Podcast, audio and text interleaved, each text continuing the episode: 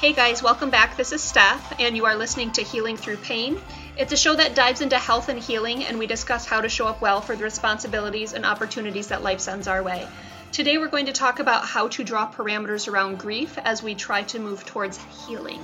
Thanks for tuning in. So as I get started here, I'm just going to upfront point out that this particular episode will probably be a little less refined. That would be giving myself a lot of credit saying that former episodes were refined, but the truth is, this is just such a heavy topic. Talking about grief, it's paramount because grief is a universal experience, and that's frankly if we allow it to be. I know some people are able to suppress their kind of emotional vacillations, and so maybe not everyone experiences grief as I'm going to describe it over the next few episodes. But grief is a very normal part of life because life involves loss, and grief is part of loss that we experience.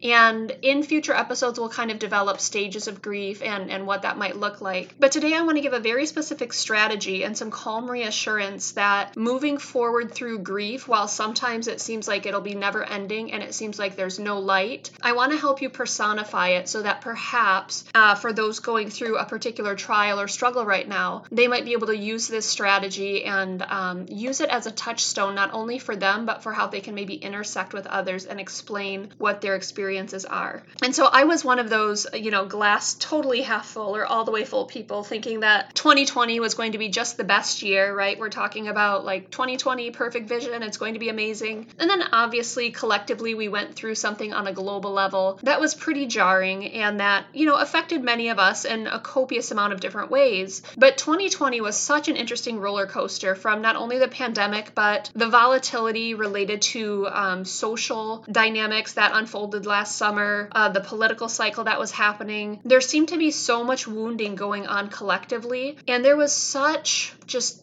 profound grief all around me. And as we came to the end of 2020, it really seemed like, okay, maybe this season is behind us and maybe 2021 is going to somehow be that breath of fresh air. Then for January and February, things seemed to be, trending. Things shifted politically, so that seemed less volatile.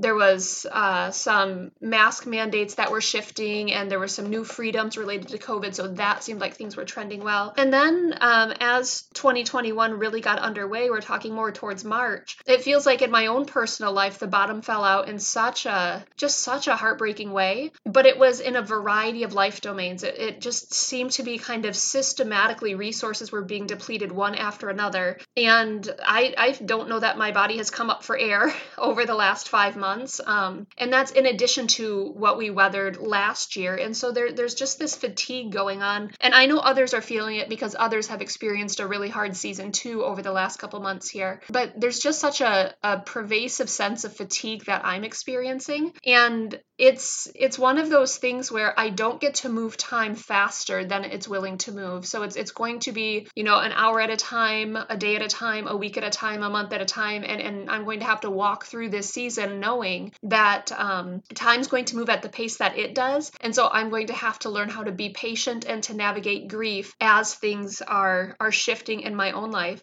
And so one of a few of the things that, just kind of as a overview have happened is just some big vocational shifts have happened where things were kind of restructured in a way that was not anticipated. And so there were some choices that were removed from myself going forward into my next calendar year. And so that felt really hard. There's been some relational shifts that have gone on that have been, really immobilizing at times. There's also been, we talk through as counselors, vicarious trauma, secondary trauma, compassion fatigue. There's a lot of different terms for it. But walking with other people through their seasons of hard does have a cost. It does have a wear on you, especially when your own resources are depleted and you're trying to be that strong place for other people to confide. But there's a notable shift that happens when you take on one client's narrative after another. And there's a lot of people navigating really tough stuff, like deaths of parents, like divorce, like, I'm working with quite a few high school kids who are transitioning into college and experiencing kind of overwhelm and terror about what does that mean as they go forward. Dealing with some people who are vocationally losing kind of access to things they thought would be true about their life, and people going through really big financial hardship. And so that's been super tough to walk. Recently, I've walked with one specific client through a big medical crisis, and, you know, day after day getting updates about how much hardship they're experiencing. It's a very wearing thing to engage. And then just within the last couple of weeks, losing a former student, it's just such a stunning thing to understand that someone who was walking into the next chapter of life has suddenly lost their life, and in such an unexpected and jarring way. And, you know, we as a community trying to understand a loss like that, understanding that you walk with a student, you know, this particular student, I had walked with him, you know, 7th grade, 8th grade, 9th grade, and I taught him again in 12th grade. And then, you know, you watch a graduation last month, and then you're attending a funeral this month. And it's such a jarring thing to watch unfold. And as it's been, a culminating effect of just really heavy stuff, I realized that when I walk with clients through grief, I need to be doing that same thing in my own life. And one of the strategies we can use is to draw parameters around our grief, because not doing so kind of keeps us in this holding pattern of feeling immobilized. And so I want to explain what that actually means to draw parameters. The analogy that I use with my clients to illustrate it, and so I'll illustrate it and then ask them to kind of think of how it applies in their own life, is I use the analogy of a bowling ball. And I say, okay, I want you to imagine that your grief, or in my personal case, my grief is the shape of a bowling ball. And I would say, how big does that bowling ball feel today? And when I'm talking about things going on a couple months ago, I would say the size of that bowling ball filled every square inch of my vision, right? So it was just so large, kind of the size of a mountain. I couldn't put my arms around it. I definitely couldn't lift it up. It was just so crushing and so insurmountable. And then as time moves forward, and let's say, you know, in April and May, there's moments where it doesn't feel as heavy. Well, now maybe instead of the size of a mountain, it's the size of a building. And maybe, as healing takes place and as new contexts emerge and as things feel a little bit less murky, maybe now it's the size of a car. And while I still can't pick it up and wrap myself around it, I can see past it a little bit. I can experience moments where it's not the only thing that consumes me. And let's say, you know, we walk forward a couple months and now it's the size of a big chair. It's a chair, and a chair, it might be bulky, it might be really heavy, but I probably could wrap my arms around that and start to carry it with me a little bit differently. And then maybe a couple months later, it's the size of a big beach ball, so a blow up beach ball, but it's still really heavy. It's really difficult to carry around, and I'm always aware of it, but it's not a mountain anymore, and it's not a building, and it's not a car. Now it's a little bit more manageable. And then I think of, you move forward a few months, and now it's the size of a softball, and it's still heavy, and it's still something I'm so aware of, and it's still present, but it's more manageable, and I can move around with it much more freely. And then maybe some more healing happens, and now it's the size of, it starts to be the size of a marble. The thing with grief is, there's a very good chance that we're always going to be aware of the loss that we've experienced. And it's not a matter of put parameters on it so eventually it disappears or eventually you don't see it anymore. But to use a reference point with clients where they come into me and I say, okay, so today it's the mountain. And then in a couple weeks they come in and they say, it's not a mountain anymore, but it's still a building and it's still huge. I understand that, but we can sit in the awareness that it's not this mountain. It's still tremendous and it's painful and it's awful, but it's no longer the mountain. It's a little smaller, a little bit more manageable. And as we move forward, and I want to say we don't move on, we move forward in our grief. As we move forward in life, grief is going to morph and reshape, and it's going to take on different parameters. And it's important to try to to give it context so that we're able to not feel the bottomlessness of grief or the never-ending pervasiveness of it, because we are going to move forward eventually in some manner. And putting parameters around it can actually be a good reference point where you say to someone, it's a mountain again today. I didn't think it would be a mountain again, but here we are today, and it's so huge and I can't manage. And you'll know you'll need extra support on days when it's a mountain again. And then there's going to be days where you say, whoa, it's a softball. It's a softball today. So I can actually give more of myself. I can move around a little bit more freely. But using the language and using parameters helps clue you into the emotional expenditure that's going on. And it also helps you use verbiage to cue others in. When they're saying, hey, aren't you over this yet? You say, you know what? I had a few good days and it's a mountain again. And I'm sorry for that. That's just where I'm at. But it gives verbiage to cue people into what you're experiencing. So I use that analogy with clients, and then I ask them to pick an analogy for themselves and tell me about what it looks like or feels like to them. And two recent stories that I've been able to walk with clients. One of them, she is moving away from a relationship that's been very difficult to separate herself from. And we've been walking together for about 9 months at this point. And she describes it as a black ooze. And so she said, it feels like there's black ooze in every part of my body. And it's in my fingertips, and it's in my joints, and it's choking me around my neck, and it's in my brain. It's just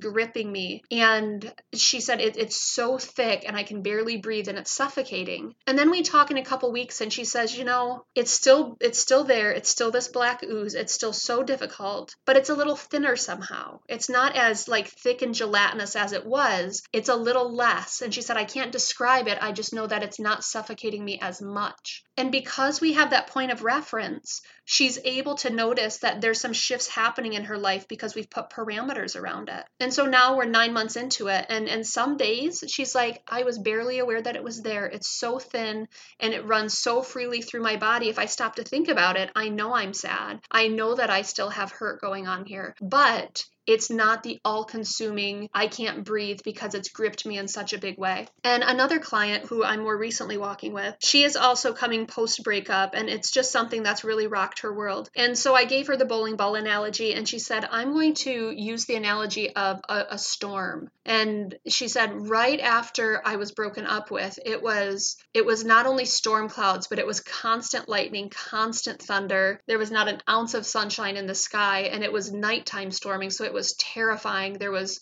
just no light anywhere. And as we've kind of walked towards her unraveling and processing and reorganizing her experience, she's had a couple days where she said, it's only been overcast today. There wasn't even a drop of rain. It was still, murky. It was still unpleasant, but there wasn't lightning. There wasn't thunder. There wasn't even rain today. And a few weeks ago, she went out with some friends and she came back and she said, you know what? For a little bit there were breaks in the clouds. Like for a couple hours there, it was just, I was fine. And so when she's in a season of, oh my word, again, it's black everywhere and it's lightning and it's thunder and I'm feeling awful, I can say to her, we know that it's a season and we know sometimes there is a break in the cloud and I need you to cling to that memory. That's why we put parameters around it, so you can have a reference point when it does ease, and then maybe it becomes heavier again. And then maybe it eases up for a little bit longer of time, but it becomes heavier again. And the last kind of parting thought as we talk through grief is be very careful about taking your normal process of grief and applying it to other people and what they should engage in their process of grief. I was talking with my supervisor a couple weeks ago, and he said that he had a client come to him, and she was 8 years post-death of her spouse. And so they had been married for about 30 years, and she was coming to see him 8 years after and said, I finally think I need to start dealing with this grief. And she says, but all of my friends are pretty judgmental about the fact that it's taken me this long. And she said, is 8 years normal? And he very graciously said to her, he said, it sounds like 8 years is your normal. And that's what people need to understand. The grief process is so unique. We'll talk about cycles of grief. And yes, we each experience them as we navigate shifts and change and loss. But the amount of time that it will take us to heal is so highly customizable based on our resources, based on our age, age, based on our development, based on our, theories of the world around us. There are so many pieces that are highly customized. And so we need to be really careful about saying to someone, well, aren't you over that? Or you should be further through this, or why are you still holding on to this?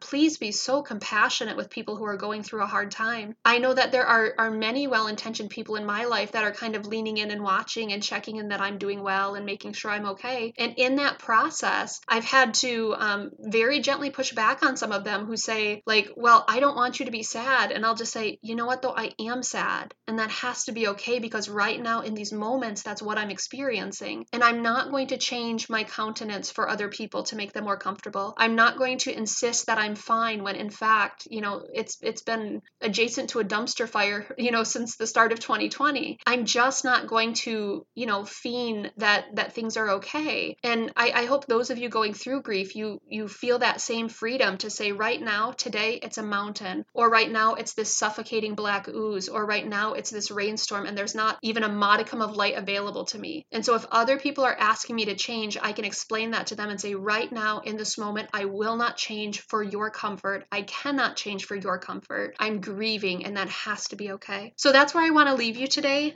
Think through it. If you're going through a season of hard, think through, what does it look like to draw parameters around your particular experience? What does it look like to personify it? And that's a way of giving yourself language and giving other people language to explain your experience. And it's also going to be a reference point as grief has ebbs and flows. It's going to maybe give you some more insight on how to look out for where moving forward is happening, and where maybe you need people to come alongside of you in a more intentional way in the more difficult pieces of your story. And that's okay too. Thanks so much for tuning in, guys. Tune back in on Wednesday for another episode. It will be related to the different stages of grief. As always, if you found this helpful, please feel free to share it with those who need to hear it.